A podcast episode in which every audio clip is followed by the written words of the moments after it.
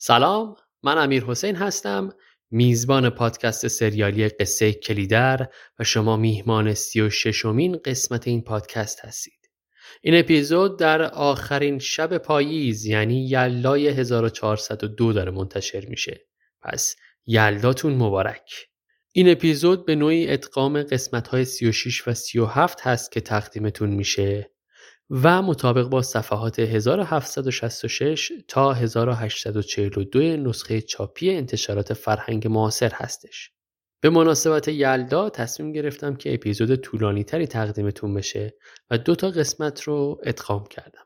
امیدوارم که لذت ببرید از شنیدنش. جا داره تشکر کنم از همه شما مخاطبینی که ابراز لطف می‌کنید، کامنت می‌ذارید و پادکست رو به طرق مختلف حمایت و معرفی می‌کنید. دم همتون گرم. شاید اگر آدم چند سال پیش بودم می‌تونستم خیلی راحت تر براتون آرزو کنم که یلای شاد و خوشی رو کنار عزیزانتون تجربه کنید. ایشالا خوش گذشته باشه بهتون. بگید بخندید انار بخورید آجیل بخورید. اما واقعیت اینه که من خیلی اهل این مدل آرزوها نیستم. فکر می‌کنم خیلی علکیه به نظرم. واقعیت اینه که من فکر می‌کنم تو دنیای واقعی تو زندگی ماها همه چیز اینقدر خوب و خوش و خورم نیست و باید بپذیریم این رو. برای خیلی ها شاید جشن شب چله مثل سابق نباشه. به چندین دلیل. یه دلیل شاید اینه که دیگه مثل سابق فامیل و اقوام دور هم جمع نمیشن. شاید پدر بزرگ و مادر بزرگی نیست که آدم ها رو جمع کنه دور هم. اصلا یه سریا عزیزی را از دست دادن و این اولین یلای بدون اون عزیز هست. خیلی گوشه بیمارستان التماس دعا دارن. بعضی اصلا تنها هستن تو این شب خصوصا وقتی یلا وسط هفته باشه. البته امسال یلا افتاده شب جمعه و فرصت خوبی آدم و دور هم جمع بشن. اما وقتی مثلا وسط هفته است خیلی از دانشجوها افراد مجرد دوستاشون رفتن شهرستان اینا نتونستن برن دوست دیگری هم اگر دارن اونم خب با خانوادهش داره وقت میگذرونه. یا اصلا رفیقی داره که پایه نیست حتی جشن کوچیک بگیرن. و اینها باید یلدا رو به تنهایی بگذرونن. نمی‌دونم چقدر از این آدم رو دیدید یا چقدر تجربه این شرایط رو داشتید. من هم از این آدما دیدم و هم خودم همه این حالتهایی که گفتم و تجربه کردم. یله هایی که هیچ حس خاصی نبوده توش.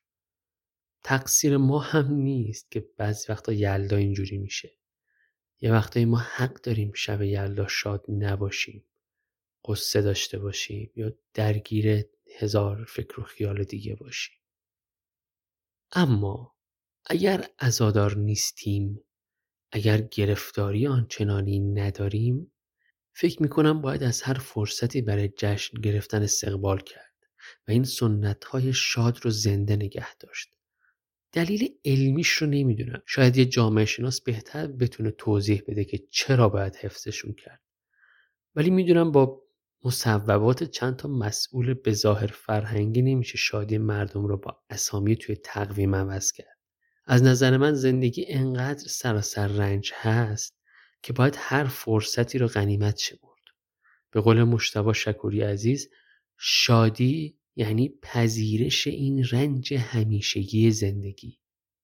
جشن هم لزوما به معنی ریخت و پاش نیست.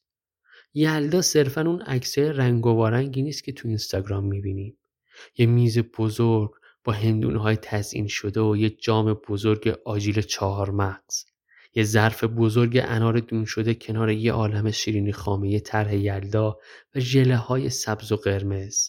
و البته کنار همه اینها یه دیوان حافظیه که سر تا سر سال نگاهش هم نمی کنیم و غیر از علایه یا حساقی هیچ بیتی هم ازش حفظ نیستیم. اگر همه اینا باشه خیلی عالیه.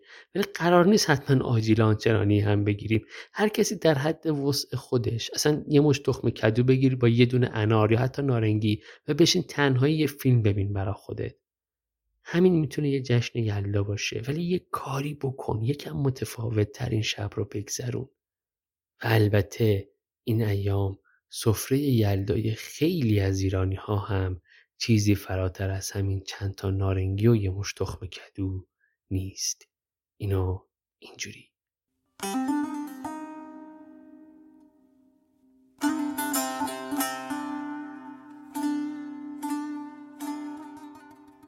قبل از اینکه بریم سراغ مرور قسمت قبلی اینو بگم که پایان این اپیزود یک نکته هست راجع به اجرای زنده. حتما تا پایان این اپیزود همراه باشید و حتما قسمت 38 رو به محض انتشار گوش کنید. یه مرور کنیم در قسمت قبلی چه گذشت. ستار از طرف رعیت های بلوک آمده بود پیش گل محمد که ازش بخواد تکلیف مردم رو روشن کنه. رعیت ها می‌خواستن بدونن آخرش گل محمد طرف کیه چون می‌دیدن هم به مردم کمک می‌کنه هم سر سفره ارباب میشینه. گل محمدم که خودش تا حدودی به این تناقض تو کار خودش پی برده بود به این نتیجه می‌رسه که باید تغییر رویه بده. تو همین اوضاع احوال بهشون خبر می‌رسه که نجف ارباب انبارکایش آتیش زده و دو نفر از رعیتاشو اون تو خفه کرده و چو انداخته که کار گل محمد ها نبوده. چو انداختنم که می‌دونید یعنی شایع کردن فرافکنی کردن. گل محمدم را افتاد رفت سمت سنگرد که ببینه اوضاع از چه قراره و از اینجا به بعد مارال هم باهاش همراه میشه. اینم یادمونه که گل محمد ستار رو برد توی بیابون و از ستار خواست که برژنی رو بکشه تا از این طریق ستار برادریش رو ثابت بکنه به گل محمد. قبل از اینکه بریم سراغ ادامه قصه یه عذرخواهی هم بکنم که شاید صدای من برای این اپیزود یه مقدار تو دماغی شده باشه. شاید حساسیت نمی‌دونم مال فصل پاییز حالا حساسیت خاصی هم وجود نداره. ولی این اپیزود باید امروز آماده بشه که در هفته های آتی وقفی بین اپیزودهای ما نیفته. عذر بنده را بپذیرید. بریم سراغ ادامه قصه. قصه کلیدر. قسمت سی و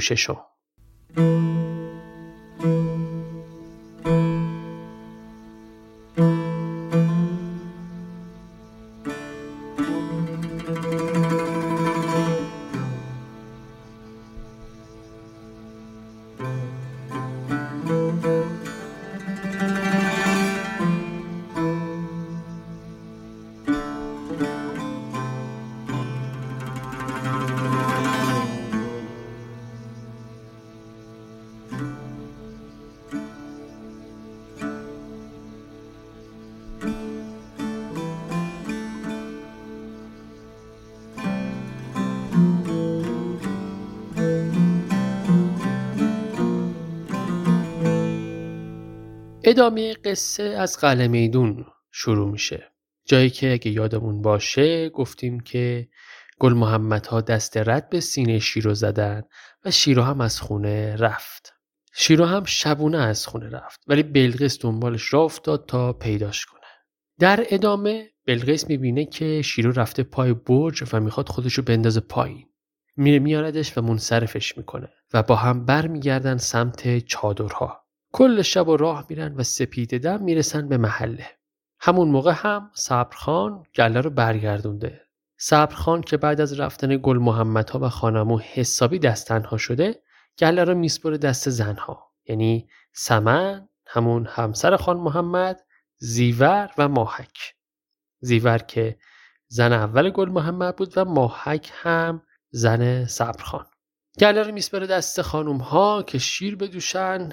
خودش هم میره یکم استراحت کنه ولی انقدر خسته است که اصلا به چادر نمی‌رسه و همونجا رو خاک بیابون دراز می‌کشه و میخوابه. ماهک بعد از اینکه کارش تموم میشه میره ببینه شوهرش در چه حاله و چه کار می‌کنه. که می‌بینه صبرخان زار و نزار با تن عرق کرده رو زمین دراز شده و ناخوشه. میره از چادر بلقیس براش آب بیاره که یهو چشمش میفته به شیرو و چند لحظه ای بدون اینکه چیزی بگن همدیگه رو نگاه می‌کنن. ولی ماهک که باید زودتر برای صبرخان آب ببره سری مشک و بر میداره و از چادر می‌زنه بیرون. آب میرسونه به صبرخان و بعد هم کمکش می‌کنه که بلند شه و برن تو چادر که اونجا استراحت کنه. شیرو هم میاد کمک و با هم صبرخان رو میخوابونن. هاج و همدیگه رو نگاه می‌کنن. تا اینکه سر و کله بلقیس هم پیدا میشه. و با دیدن علائم صبرخان میگه که این تب نوبه یا همون مالاریا. و یه جوشونده تجویز می‌کنه. بعد هم به شیرو میگه که بره پای درخت آتیش درست کنه. یه بخچه و گزلیک یا یه خنجر کوچیک هم میده بهش که اونها رو هم با خودش ببره. پرانتز باز. تو انتهای جلد آخر کلیدر این اصطلاح رو گزلیک تلفظش رو نوشته و معنیش رو هم خنجرک که احتمالا میشه خنجر کوچیک عنوان کرده. پرانتز بسته. شیرو که نمی‌دونه چه خبره و بلقیس می‌خواد چیکار کنه یه نگاه به درخت میندازه یه نگاه به مادرش که داره میره سمت چادر و راه میفته بره کارهایی رو که بلقیس گفت انجام بده.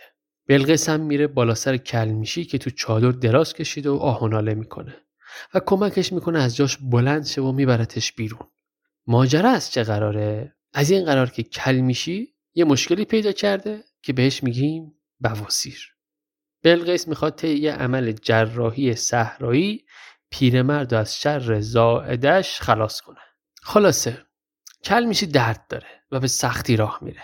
به زمین و زمان فوش میده و از بلقیس هم شاکیه که با این وضعش ولش کرده و رفته پیش پسراش.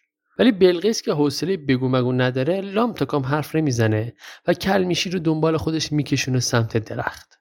کلمیشی که شیرو رو می‌بینه سر جاش خشکش می‌زنه.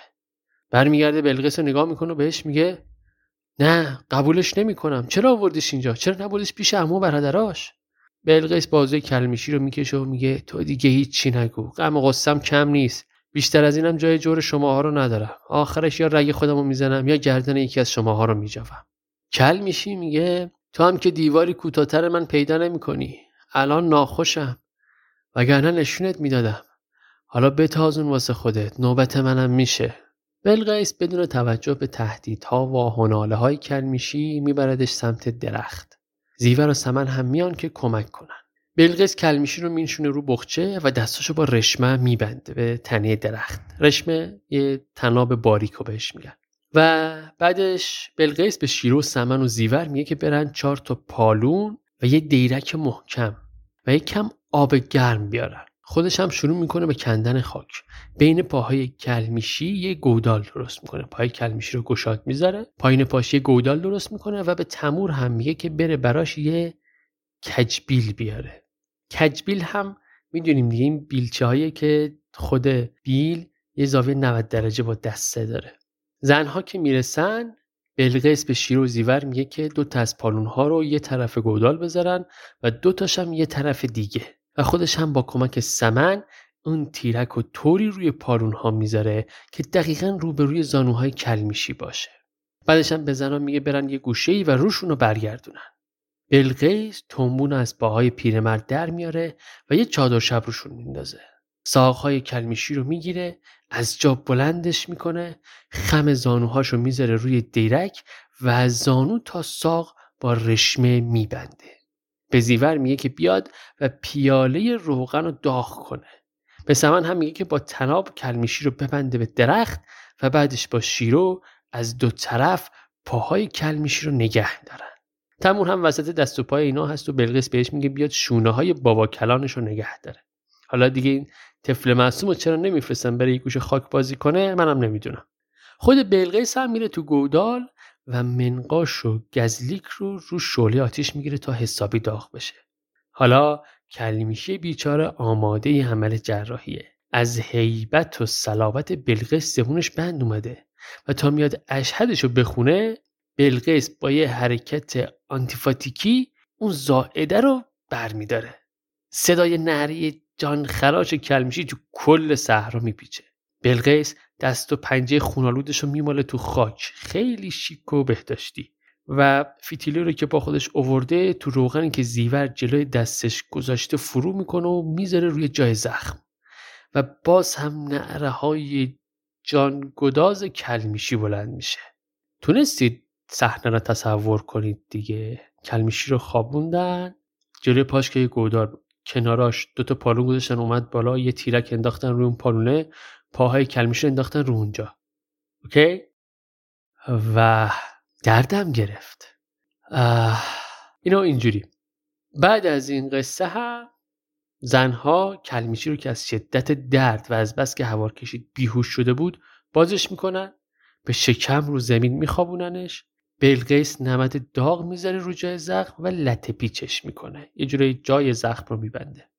تو پرانتز اگر احیانا کسی هست که نمی‌دونه بواسیر چیه بره سرچ بزنه دیگه. من توضیح اضافه تری نمیدم. یه چادر شب هم میندازن رو کلمیشی به زنها میگه که بذارن همینجا باشه کلمیشی یه ساعتی بخوابه. باقی خورده کارها رو هم میسپاره به زنها و خودش میره سمت چادرها که واسه کلمیشی آب تریاک و شوربای روغنی آماده کنه. تا وقتی به هوش اومد بخوره و دردش کمتر بشه. و خلاصه به این شکل عمل جراحی با موفقیت انجام میشه.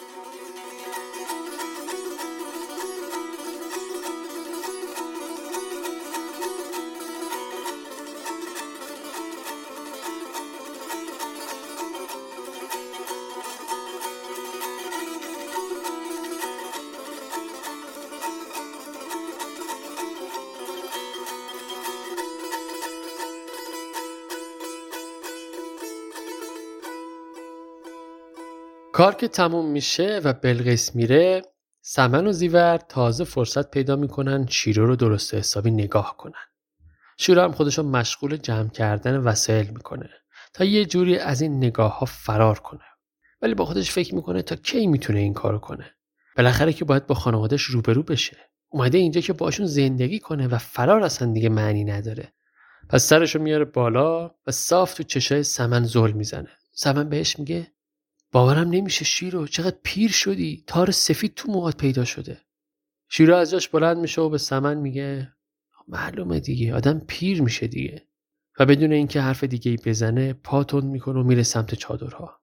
زیور همینطور که رفتن شیرو رو نگاه می‌کنه زیر لب میگه خوب و بد تو این دنیا گم نمیشه. بد کنی بد می‌بینی. سمن برمیگرده به زیور میگه مگه شیرو بد دختری بود؟ زیور جواب میده همچین خوبم نبود.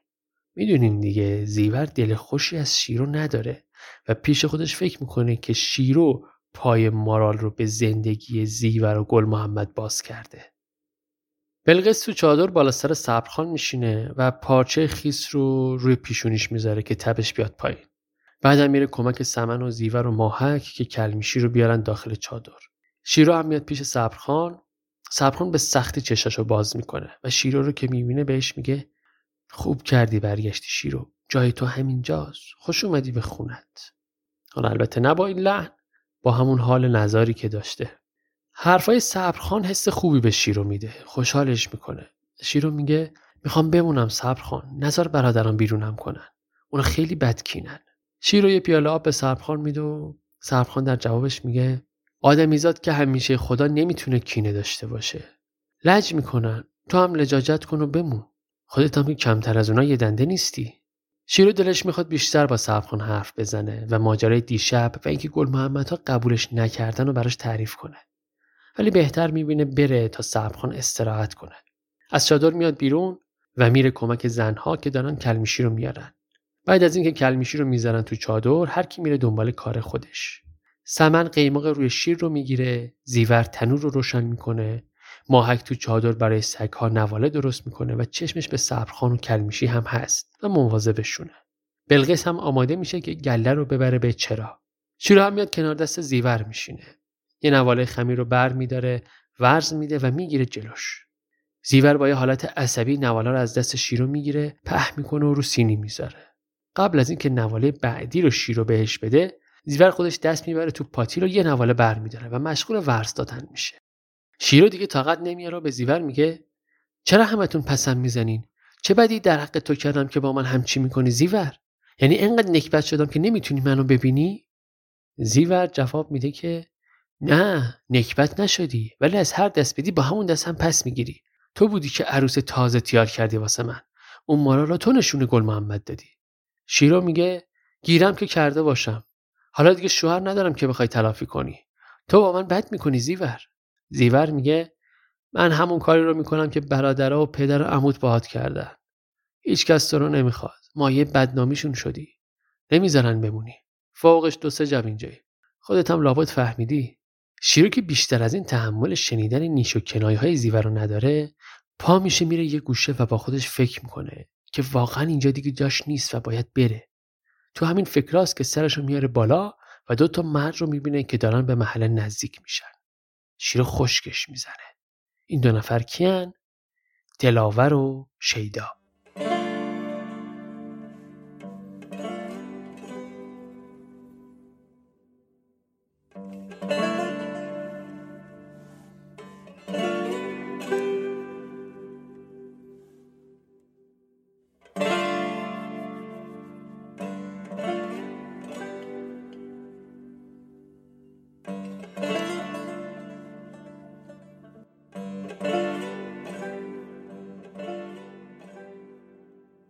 بلقیس مردها رو می‌بره توی یکی از چادرهای خالی و براشون صبحانه میاره اونها هم که حسابی گرسنن مشغول خوردن میشن. بیرون چادر گوسفندا سر و صدا می‌کنن و این طرف و اون طرف میرن و شیر رو سعی می‌کنه جمع جورشون کنه ولی دست تنها نمی‌تونه. دلاور از بلقیس می‌پرسه چوپون گله کجاست؟ بلقیس هم جواب میده کلمیش و صبخان هر دو تو بستر افتادن و باقی مردها هم نیستن و خودش قرار بوده گله رو ببره. شیدا به دلاور میگه که بره کمک کنه و گوسفندا رو سر و سامون بده. دلاور هم پا میشه میره بیرون و نون و نواله رو از زنها می‌گیره و آماده رفتن میشه. قبل از اینکه راهی بشه یه نگاهی به محله میندازه و اطراف و دید می‌زنه. زیور بهش میگه بی خود خودت خسته نکن. اونی که دنبالش میگردی اینجا نیست. دلاور بی اختیار می‌پرسه پس کجاست؟ اما زیور بدون اینکه جوابی بده برمیگرده و میره. شیرو میاد مشک آب و پاتیل می‌ذاره کنار توبره دلاور رو بهش میگه. ببین دلاور اگه دست از پا خطا کنی و بپیچی به زندگی برادرم خودم میکشمت. گفته باشم. حالا این وسط دلاور بیچاره بدهکارم شده. شیرو اینو میگو قبل از اینکه دلاور بتونه جوابی بده برمیگرده سمت چادر وقتی می‌رسه می‌بینه بلقیس و شیدا اومدن بیرون و دارن با هم صحبت می‌کنن. خودش از نگاه شیرو دور می‌کنه و میره تو چادر. شیدا از بلقیس می‌پرسه خب بالاخره گل محمد خان میاد این ورا؟ یه خبری هست که باز سر و کله جهان پیدا شده. بلقیس که نگران حضور دلاور تو محله است جواب میده که نمی‌دونم این روزا کاروبارش هیچ معلوم نیست. حالا بگو ببینم دلاور واسه چی با خودت آوردی؟ کار پدرته یا خودت خواستی باهات بیاد؟ شیدا میگه پدرم؟ برای چی؟ دلاور که برمیگرده. بلقیس چیزی نمیگه و میره تو چادر. شیدا تعجب می‌کنه. انتظار نداره مادر مهربون محله که مثل مادر خودش براش عزیزه همینجوری تنهاش بذاره و بره. با خودش فکر می‌کنه که این بار مثل همیشه از طرف خانواده کلمیشی پذیرفته نشده. میشینه رو زمین و اطراف رو نگاه می‌کنه. دلش می‌خواد شیرو رو ببینه ولی این کار هم نمی‌تونه بکنه. احوالات شیدا توی کتاب اینطور توصیف شده. او خود نمی‌دانست چگونه در شیرو نظر کند و اگر پیش آمد چگونه با او از در سخن درآید. کاش جسارتی داشت تا بیمقداری خود بیهویتی منش خود را بتواند دریابد. اما چنین نبود. جسارت و جرأت در جانهای جلف مایه و رویه خود نمایانه دارد. هم از این رو در شیدای بندار پختگی خوی یا جسارت نمی‌توانست ظهور یافته باشد. بل به جای جسارت و قدرت رویارویی با خود میل دروغبینی و گریز بسی نیرومند و پرزور بود. چرا که این جوان خوشپندار مهلت تأمل و تردید هم حتی به خود نمی‌داد چه رسد به قور در احوال خیش. پس آنچه در باز پیوستن خود به خانمان کلمیشی میجست دو روی از جلوه یک خصلت حقیرانه بود. نخست اینکه دلسوزی در بلقیس برانگیزد و دیگر اینکه شیرو را مگر باز هم به شوخ چشمی های خود بفریبد. ناتوان از باورداشت دروغی که با خود و دیگران می‌گفت هم در این حال. تو همین اوضاع و احوال سه تا مرد سواره به محله نزدیک میشن. خان محمد عبدوس و یه تفنگچی. سلام علیکی می‌کنن و با هم میرن تو چادر. خان محمد و عبدوس بالا سر کلمیشی میشینن. خان محمد تمور رو کنار خودش میشونه و به بلقیس میگه بالاخره کار خودتو کردی ها؟ جوری ناکارش کردی که زنده بمونه؟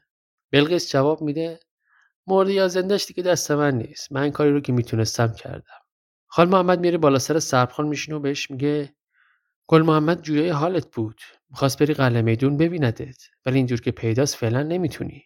صبرخان میگه تنش سلامت باشه من که اوضاعم اینجوریه میترسم تب بدی باشه. خان محمد میگه نه بابا چه خیالایی می‌کنی چیزی نیست خوب میشی راستی حالا گله رو کی برده صحرا؟ بلقیس جواب میده دلاور با شیدا اومدن اینجا. خان محمد جا می‌خوره. به شیدا براغ میشه. شیدا خودش رو جمع می‌کنه و میگه دلاور برمیگرده به خدا. عروسی اصلا در پیشه. کار زیاد داره تو قلعه چمن. قربان بلوش قبلا خدمت گل محمد خان رسیده. ولی پدرم خواست من هم بیام و قول بگیرم که حتما تشریف بیارید. خان محمد بدون اینکه توجهی به شیدا بکنه و جوابشو بده پا میشه و قبل از اینکه از چادر بره بیرون به بلقیس که دستش تا آرنج فرو برده تو گلوی مشک ماست میگه این همه کس و ناکس کی میفرسته تو چادرای ما؟ دلاور محرم نیست. تو زندان قصد جون گل محمد کرده بود. چرا برشون نگردوندی؟ میترسم عاقبت بکشمش این دلاورا. بلقیس جواب میده که یعنی چی؟ از رو سفرم برشون گردونم؟ بعدشم. دشمنی که از روبرو میاد که ترس نداره. فکر اونایی باش که نمیبینیشون. بعد هم بلقیس با خار محمد از چادر میاد بیرون. بلقیس پاتیل ماست روغن رو میده به اون تفنگچیه که با خان محمد عبدوس اومده. خان محمد میگه که خب حالا این شیده اصل کارش چیه اینجا؟ بلقیس میگه که سر و کله جهان خان باز پیدا شده. بندار هم شیدا رو فرستاده که چند وقتی دور باشه تا با از آسیاب بیافته. ما هم یادمونه دیگه این همون قضیه فرار شیدا با اون سارای افغانه دیگه. خان محمد همچنان عصبانی و گرفته دوباره می‌پرسه دیشب تا کجا دنبال دخترت رفتی؟ خانمون تا صبح دنبالت میگشت. بلقیس میگه بی خود دنبالم گشت. وقتی کسی مادر خودش از خونه بیرون می‌کنه که دیگه کسی رو دنبالش نمیفرسته. خان محمد میگه ما اون دختر رو بیرون کردیم نه تو رو. بلقیس یه لحظه مکس می‌کنه. بعد میگه اون دختر؟ یعنی چی؟ کدوم دختر؟ شیرو دختر منه خواهر تو گل محمد. چرا باید از خونه خودش بیرونش کنین؟ شیرو همینجا میمونه کنار دست خودم. خان محمد هم که می‌دونه مادرش شیرو رو تو بیابون رهان نکرده و با خودش اوردش تو محله به قلقیس میگه اونجاش دیگه اینجا نیست. بلقیس هم میگه خیلی خوب پس جای منم دیگه اینجا نیست. و میره سمت چادری که شیرو توشه. خان محمد از کوره در میره داد می‌زنه که چی میگی تو بلقیس خودمون کم بدبختی و گرفتاری داریم کم دشمن داریم. همین الان دارم به جای گل محمد میرم اداره امنیه مشهد. دارن دورمون رو تنگ می‌کنن مادر. می‌خوان از سر راهورمون دارن. ما رو یاقی دولت قلم داد کردن گوشت با منه یاقی دولت. دیگه با حکومت طرفی نه با چهار تا ارباب چسخور. همینا بستمون نیست. بلقیس جواب میده که خب پس چرا نبرین به کاراتون برسین؟ شما هایی که سردار شدین. کار دنیا رو ول کردین و چسبیدین به پای خواهر بیچارتون شیرو از چادر میاد بیرون. کنار شوره بلقیس وای میسته و به هیچ حرفی زل می‌زنه تو چشمای خان محمد. خان محمد که انتظار نداره شیرو اینجوری جلوش سبز بشه جا می‌خوره. خون جلو چشاشو می‌گیره. سمت شیرو یورش می‌بره ولی شیرو خودشو پس می‌کشه و میره تو چادر. بلقیس هم خودشو میندازه بین شیرو و خان محمد. دشنه رو از بیخ کمرش می‌کشه بیرون و می‌گیره جلوی خان محمد. صاف تو چشاش نگاه می‌کنه میگه اگه دستم رو پسرم بلند نشه سینه خودمو که می‌تونم بشکافم. گو مرد سرانه باشد. اما سرانه نه در رخ مادر. پس سر شکستگی ندارد یا پس کشیدن برابر قامتی که جوهر تمام صرفهای زمین است. و خار نیست سر برافکندن در برتافتن نگاهی که راه به تمام آفتاب عشق دارد. و خردینگی نیست کم آوردن در برخورد با قدرتی که چشمی توان و توش تمام مردان عالم است. پس آژنگ زیبای خشم بر ابروان کهنه مادر بگذار دست ناخورده باقی بماند و آن غرور مقدس و غیرت بگذار همچنان خدایی کند که موهبتی است چنین مادری از آن خود داشتن. اگرت حتی از عمر خود بکاهی و بر عمر او بیافزایی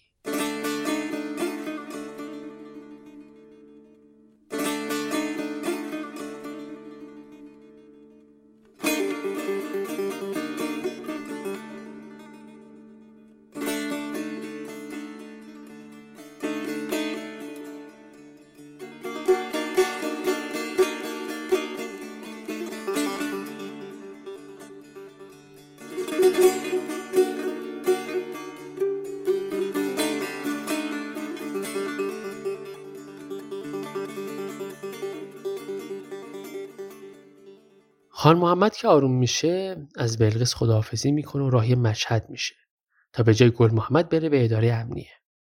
مادر ولی ایستاده و دور شدن پسرش رو نگاه می‌کنه. تو همین حین عبدوس میاد پیشش. بلقیس هم که مشتاق بعد این همه سال چند کلمه‌ای با برادرش حرف بزنه میبرتش تو چادر. به قول آقای نویسنده دلبسی انباشته شده بود از نیک و بد روزگار و طلب می‌کرد دمی آسودن زیر سیاه چادر به نوشیدن پیاله چای و دمی اختلاط. تا شیرو چای رو آماده کنه عبدوس یه سیگار روشن می‌کنه و به بلقیس میگه چشم حسود کور کار پسرات بالا گرفته. حرف از تأمین شنیدم ولی راستش به این حکومتی ها هم نمیشه اطمینان کرد. حالا کی پشت گل محمد رو گرد می‌کنه؟ بلقیس میگه کاش خودش می‌دونست پشتش به کی و کجاست. یه دستش تو دست رعیت دست دیگهش تو دست ارباب. منم تو کارش موندم. عبدوس می‌پرسه خب آخرش چی؟ دوست و رفقاش چرا پیش پاش گذاشتن؟ بلقیس جواب میده که اونه که باید راجل و پای رایت مردم بذاره برادر مردم گل محمد دوست دارن ولی اربابا چشم ندارن اونو رو زمین ببیننش. اما وانمود می‌کنن هم نمکشن هواخواهشن دم صد را پیش پاش می‌ذارن. تا تونستن از قبرش خوردن و حالا دورش در اومدن که پول بیار تا واسه تأمین بگیریم بازم می‌خوام بدوشنش. دار و ندار گل محمد از پول بگیر تا بار و اساس تو انبارهای آلاجاقیه. کلیدش هم دست بنداره. آلاجاقی هم به هزار راه پیله کرده که گل محمد باز پول ببره تا براش تأمین بگیره. از مشهد هم پیغام رسیده. نمی‌دونم چرا همشون با هم به فکر تأمین جون پسر من افتادن. عبدوس میگه واسه این که ازش میترسن. رایت مردم گل محمد رو دوست دارن. اربابا هم از همین میترسن. می‌خوان گل محمد رو به خودشون نزدیک کنن. بلقیس میگه بره نر برای کار ده برادر. من چشم عافیت پسرام ندوختم. دردم اینه که تو خاری قربونی بشه یا از پشت خنجر بخورن. از ناجوون مردی ها و نامردی هایی که دیدم و شنیدم میترسم. خیلی قشنگ جواب میده بلقیس. اشک تو چشم های بلقیس جمع میشه. از عبدوس می‌پرسه گل محمد کجاست و چیکار می‌کنه؟ عبدوس هم میگه که رفته قائلی نجف اربابو بخوابونه. همون قضیه آتیش زدن انبارکا و خفه شدن دوتا از رعیت نجف ارباب دیگه. یادمونه دیگه. گفتیم که گل محمد با مردم مال باخته رفتن روستای سنگرد که جای اموالشون از انبار نجف ارباب جو بردارن. اون بوجدونی علی چخماق هم همراهشون بودن دیگه. اونایی که به اسم گل محمد ها اجیر کرده نجف ارباب بودن که برن دزدی کنن و مردم رو غارت کنن و بدنام کنن گل محمد ها رو. منتها بعد از اینکه گل محمد ها با مردم رفتن از اونجا نجف با همدستی حاج خرسفی انبار رو آتیش زدن و طوری صحنه سازی کردن که کار گل محمد بوده. اینجا دیگه خرسفی رو درست گفتم. تا اپیزود قبلی خرسفی می‌گفتم اینجا گفتم خرسفی. تو همین حین بلقیس سایه شیدا رو می‌بینه که بیرون چادر داره این پا اون پا می‌کنه. صداش می‌زنه که بیاد تو چایی بخوره. عبدوس که می‌دونه سر و کله جهان خان پیدا شده می‌فهمه شیدا چه حالی داره و می‌دونه که شیدا خجالت می‌کشه از اینکه مجبور شده بیاد این طرفا. شوخی جدی بهش میگه که از این به بعد من و تو با هم میریم رد گله اینجا بیکار نمیمونی نگران نباش. شیدا میگه دلاور برمیگرده قلعه چمن ولی من لعنت به این ترس. عبدوس جا می‌خوره. بلقیس بهش میگه با شیدا اومده موندنی نیست دلاور برمیگرده قلعه چمن. عبدوس بلند میشه آب و نون و نوالش از شیرو می‌گیره و میره بیرون که بعد از رفتن دلاور بالا سر گله باشه. بلقیس شیدا رو هم با عبدوس راهی می‌کنه که برن. اما شیدا قبل اینکه راهی بشه عبدوس که میره بیرون بلقیس رو صدا می‌کنه و یواشکی بهش میگه که ببین دده بلقیس نمی‌خوام جز خودتو گل محمد کسی بفهمه که من از ترس جهان خان اومدم اینجا.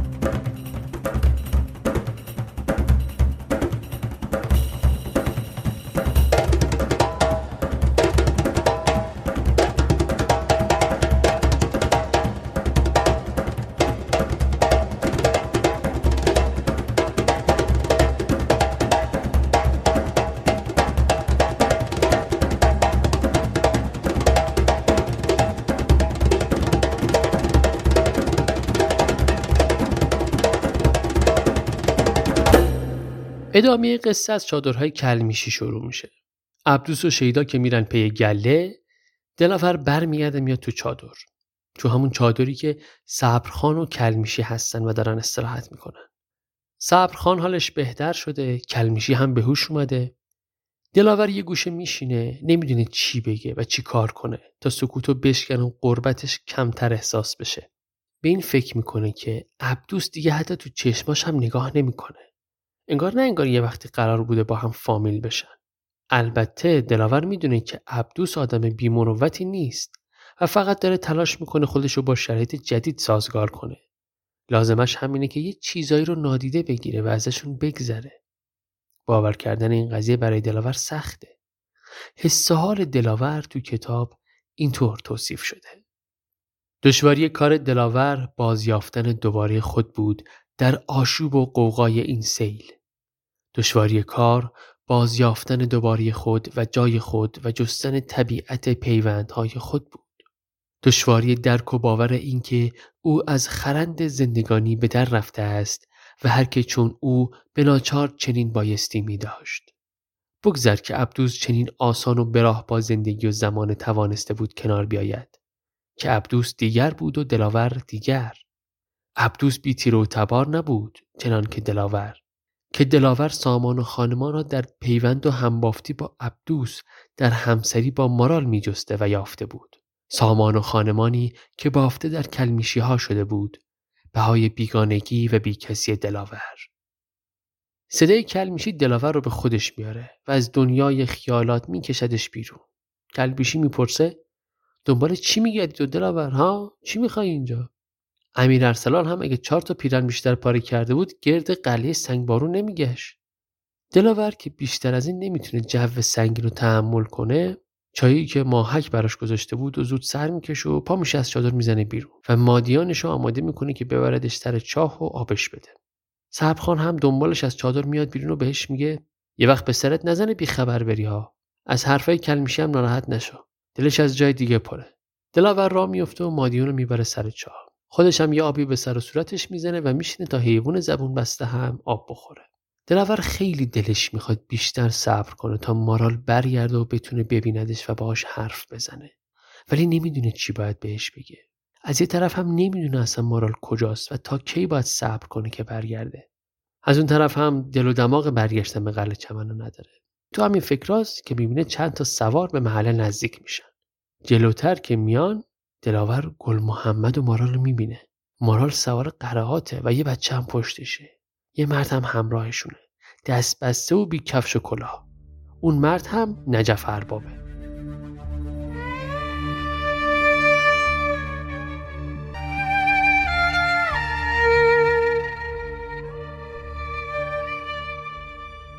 گفتیم دیگه وقتی گل محمد با مردم دزدده قهل میدون پاشد رفت پیش نجف ارباب.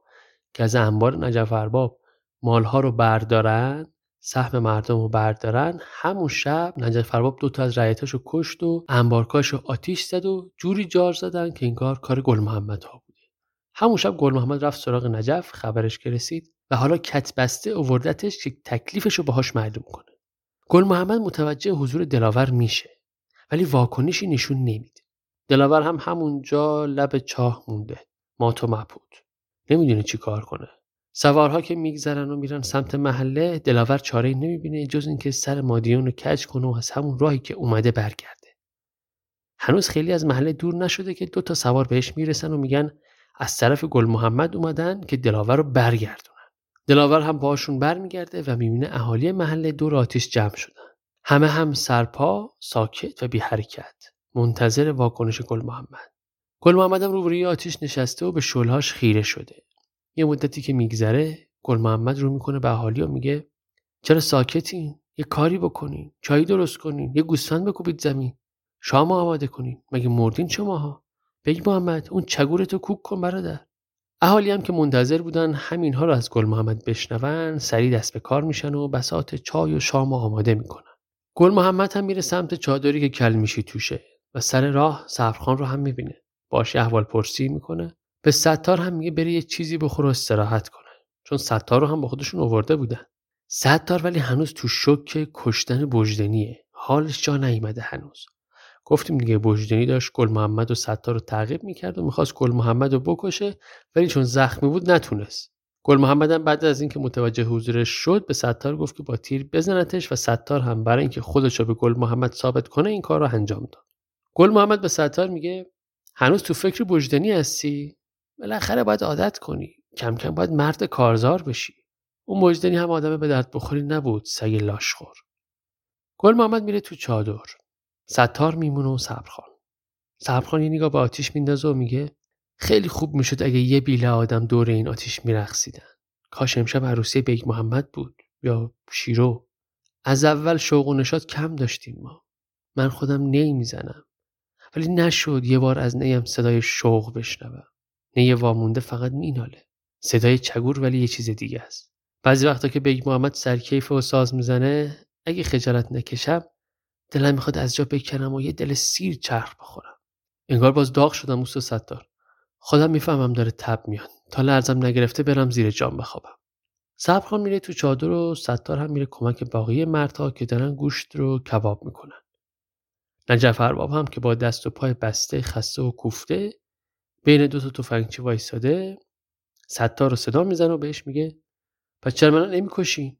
این ارباب تا کی می‌خواد منو همینجوری نگه داره؟ اقلا یه جور آب بدین کوف کنم. گل محمد صدای نجف که میشنوه از چادر میاد بیرون و میگه دستاشو باز کنن و بهش آب بدن.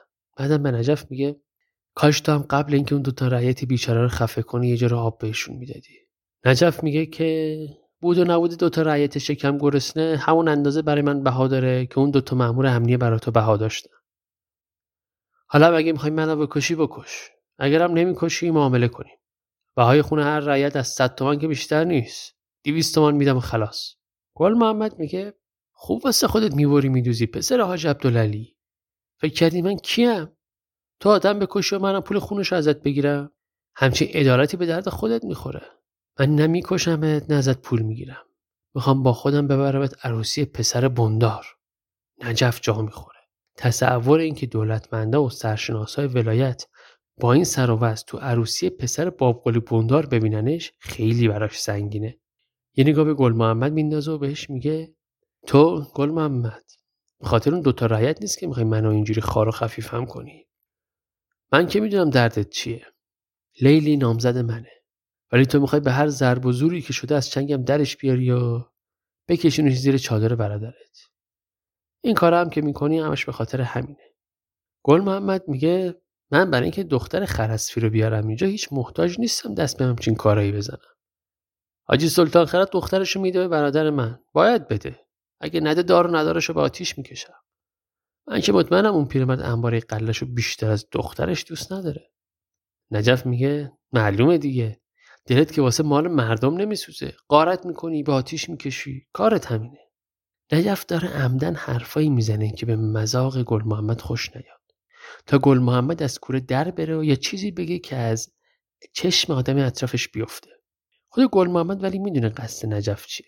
کنار آتیش قدم می‌زنه و خودش آروم می‌کنه. نجف هم به دو دلیل این حرفا رو می‌زنه. یکی اینکه تحمل دیدن خفت خودشو نداره.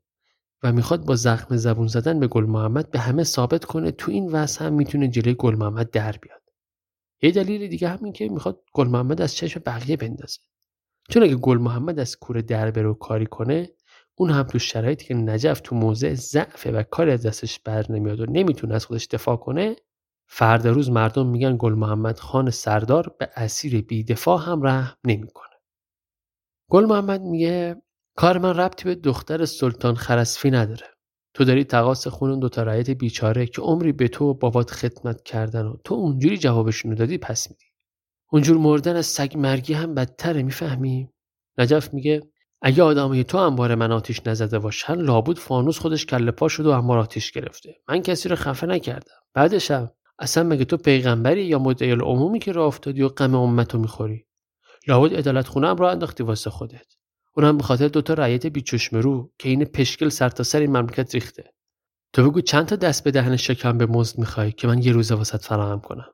اگر جنایتی شده من و تو هر دوتامون متهمیم. هر دو باید جواب پس می‌دادیم نه فقط من. ولی تو خودت هم مقصری هم مدعی العموم. این یکی کارت هم جرمه مثل بقیه کارات. مگه اینکه تو برای خودت یه حکومت دیگه دایر کرده باشی؟ که لاوا دایر هم کردی؟ ستار که تا این لحظه ساکت بوده در جواب نجف میگه چه ایبی داره که رعیت هم برای خودشون محکمه داشته باشن؟ نجف با تمسخر به ستار نگاه می‌کنه و میگه یعنی تو پینه دوز کونبره نمی‌خوای منو بکشی؟ می‌دونم چی کاره ای اینا تو گوشت فرو کن که بعد از این دیگه نمی‌ذارم اون جعبه حق بازی تو بندازی رو شونت و گوش و کنار این بروک به چرخ و مردم رو بشورونی. این هم یادت بمونه لخه‌دوز. اگه من کشته بشم تو هم جون سالم به در نمی‌بری تو این ولایت. ستار دیگه جوابی نمیده به نجف و منتظر میمونه ببینه گل محمد چی میگه. گل محمد هم میگه شام بیارن و به نجف هم یه چیزی بدن بخوره. یه مدتی که میگذره یکی از قراول ها یعنی همونا که نگهبانی میدن بیگ محمد رو صدا میزنن و اون هم شام خورده و نخورده بلند میشه میره ببینه چه خبر شده. گل محمد هم از چادری که تو شام میخوردن میاد بیرون. و نگران این که چی شده و قراول با بیگ محمد چه کار داره شروع می‌کنه به قدم زدن.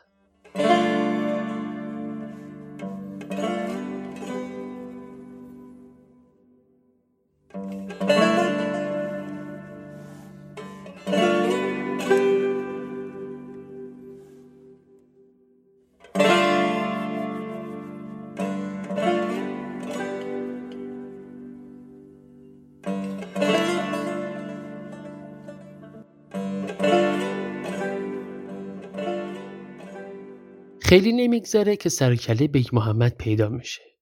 یه امنیه بی سلاح هم همراهش.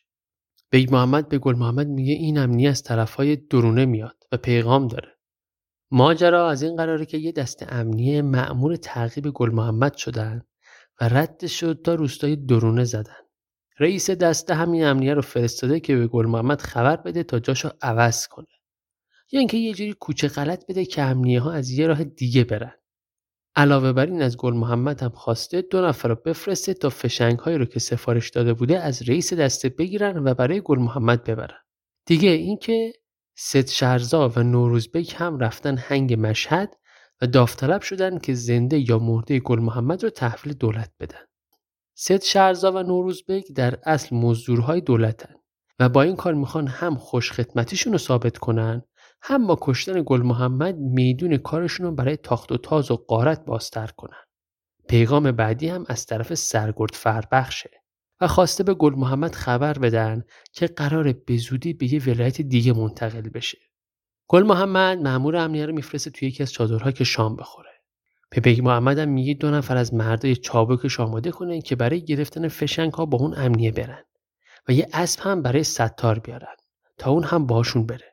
بعد هم میره پیش ستار و بهش میگه تو میگی آخرش با این نجف ارباب چیکار کنیم ستار میگه نجف قاتله. قاتل هم باید تو محل جنایت و جلوی چشم مردم محاکمه بشه که همه بدونن تاوان چه جرمی رو داره پس میده. بهترین قاضی خود مردمن یه مدتی میگذره و بیگ محمد برمیگرده. امنیه هم شامشو می‌خوره و آماده رفتن میشه.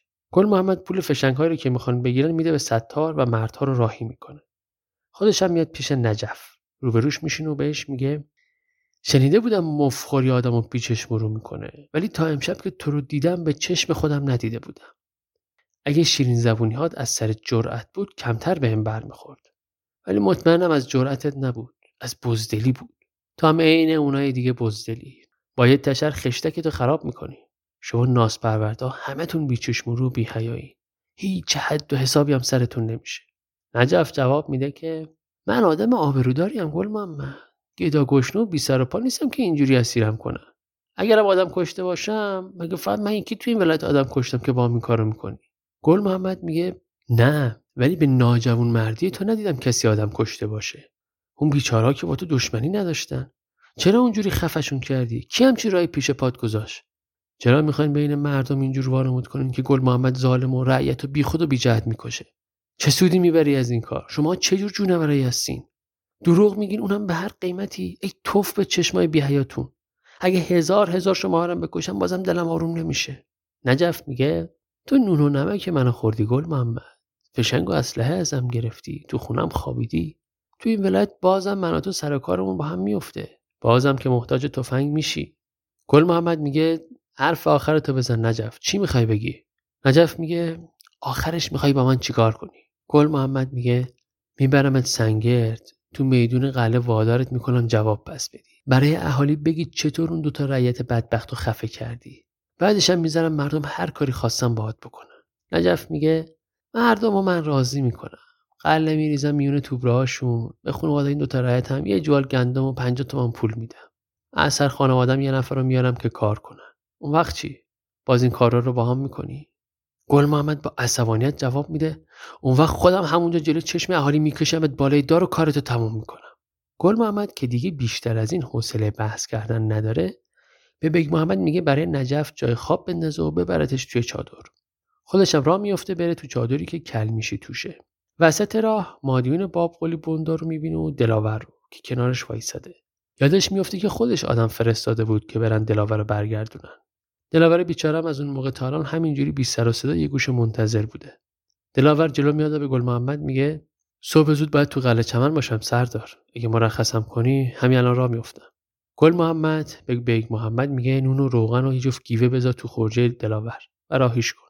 بعدم یه جوری که دلاور نشنوه به بیگ محمد میگه که یه پولی هم تو خورجینش بذار.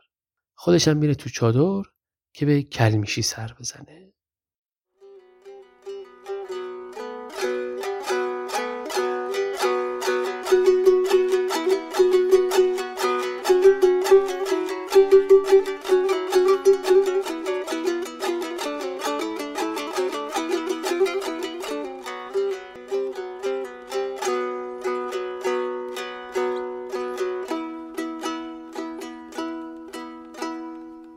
کل میشی از اینکه اینجوری زمینگیر شده و پسراش هم دورش نیستن ناراحته. با خودش فکر می‌کنه گل محمد الان که کارش تموم شده یادش افتاده بیاد سر بهش بزنه. به گل محمد نهیر می‌زنه که این چه بلای سر جوون مردم آوردی؟ حالیت هست با کی در افتادی؟ تموم این ولایت روی انگشته ده تا مثل نجف میچرخه. چرا برای خودت دشمن میتراشی؟ کله پات می‌کنن اینا. چرا باشون کنار نمی حالا که تفنگ کشیدی رو حکومت اقلا چهار تا آدم که تو این ولایت سرشون به تنشون میارزه واسه خودت نگه دار. این جوون اسم رسمی داره برای خودش. با این کاری که می‌کنی کینتو به دل می‌گیرن. به ریشت می‌زنن. مگه نمی‌خوای تو این ولایت زندگی کنی؟ نمی‌خوای با این آدما مراوده داشته باشی؟ برای چی همچین کسی رو اینجوری خار و خفیف می‌کنی؟ گل محمد میگه داخل دو تا رعیت بیچاره رو کشته. کل میشی؟ میگه به جهنم که کشته. خیال می‌کنی دوتا امیر رو کشته؟ میگه جون دوتا رایت چقدر میارزه؟ گیرم پنج سال دیگه هم مثل سگ زندگی می‌کردن. کجا رو می‌خواستم بگیرم؟ آخرش که میمردن بالاخره. به ما چه که کی کشته؟ مگه تو مدعی العمومی؟ گل محمد میگه که قتل انداختن گردن من. اون دوتا بدبخت رو خفه کردن و چو انداختن که کار گل محمد آست. اومدن و قارت کردن و سوزوندن و کشتن و رفتن. بعدم راه افتادن رفتن امنی از من شکایت کردن. فهمیدی حالا؟ کل میشه که از قائل خبر نداشته جا می‌خوره. دیگه ساکت میشه و حرفی نمی‌زنه. تو همین اوضاع احوال بلقیس با یه پیاله و چند تیکه پارچه میاد تو چادر و به گل محمد صبرخان میگه که برن بیرون تا زخم کلمیشی رو یه نگاهی بندازه. اونا هم میان بیرون و صبرخان میره سمت چادر خودش. ولی گل محمد بیرون میمونه و اطراف دید می‌زنه. کنار خاکستر آتیش میشین و به صدای چگور بیک محمد گوش میده. مینوازد. ملایم و آرام بخش مینوازد. همدل و هماهنگ وضع و حال. نه بی پروا و مستانه و نه آنگونه به شوق و خشم و به نیرو تا پای را به طلب رکاب از خاک برکند به عشق شهاب شیهه اسبان. و نه دیوانوار و بدان نواخت که طلب کند تاختن و تداوم تازش را در گروه گروه سواران. نرم می نوازد چنان که مگر فراغ خاطری آسودگی خیالی شب را و نزول قرار را دوری را و دریغ را پنجه بر سیم می سراند. یاد خرسف دارد و لیلی لابد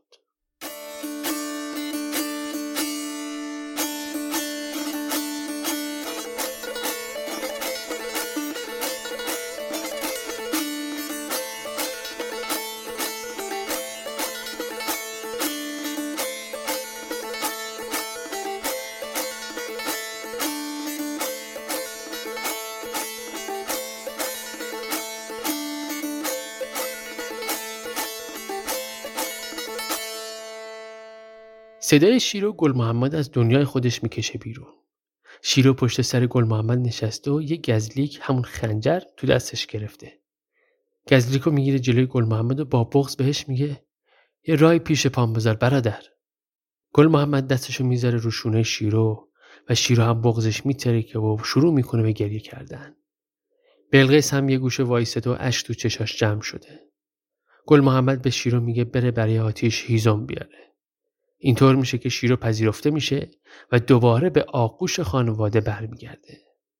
اما این خوشحالی خانواده کلمیشی ها چندان پایدار نیست. به زودی خبر می‌رسه که برای سر گل محمد جایزه گذاشتن و کسی که این جایزه رو تعیین کرده کسی نیست جز سرگرد فربخش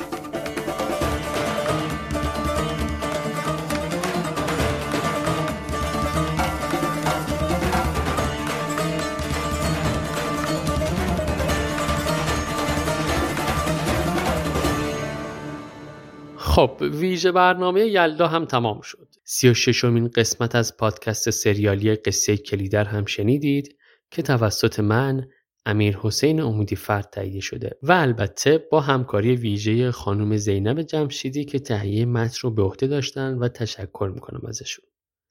کم کم داریم به پایان فصل چهارم کلیدر نزدیک میشیم. ترجیح میدم اگر فرصتی دست بده دور هم جمع بشیم و قسمت آخر این فصل رو به صورت زنده اجرا کنم و یا اینکه صفحات مربوط به اون اپیزود رو یعنی اپیزود 39 رو با هم روخانی کنیم و لذت ببریم. ممکن هم هست شرایط جور نشه اما تو اپیزود 38 خبرش رو میدم. حتما به موقع گوش بدید و اگر چنین برنامه ای داشتیم اعلام آمادگی کنید که ببینیمتون. تو صفحه اینستاگرام و تلگرام پادکست هم اطلاع رسانی ها انجام میشه. لینک کانال تلگرام در توضیحات پادکست هست. آدرس صفحه اینستا هم ادساین کلی در پادکست هستش. باز هم یلدا رو بهتون تبریک میگم. امیدوارم بهتون خوش گذشته باشه. سپاس که منو میشنوید. نوش گوشتون.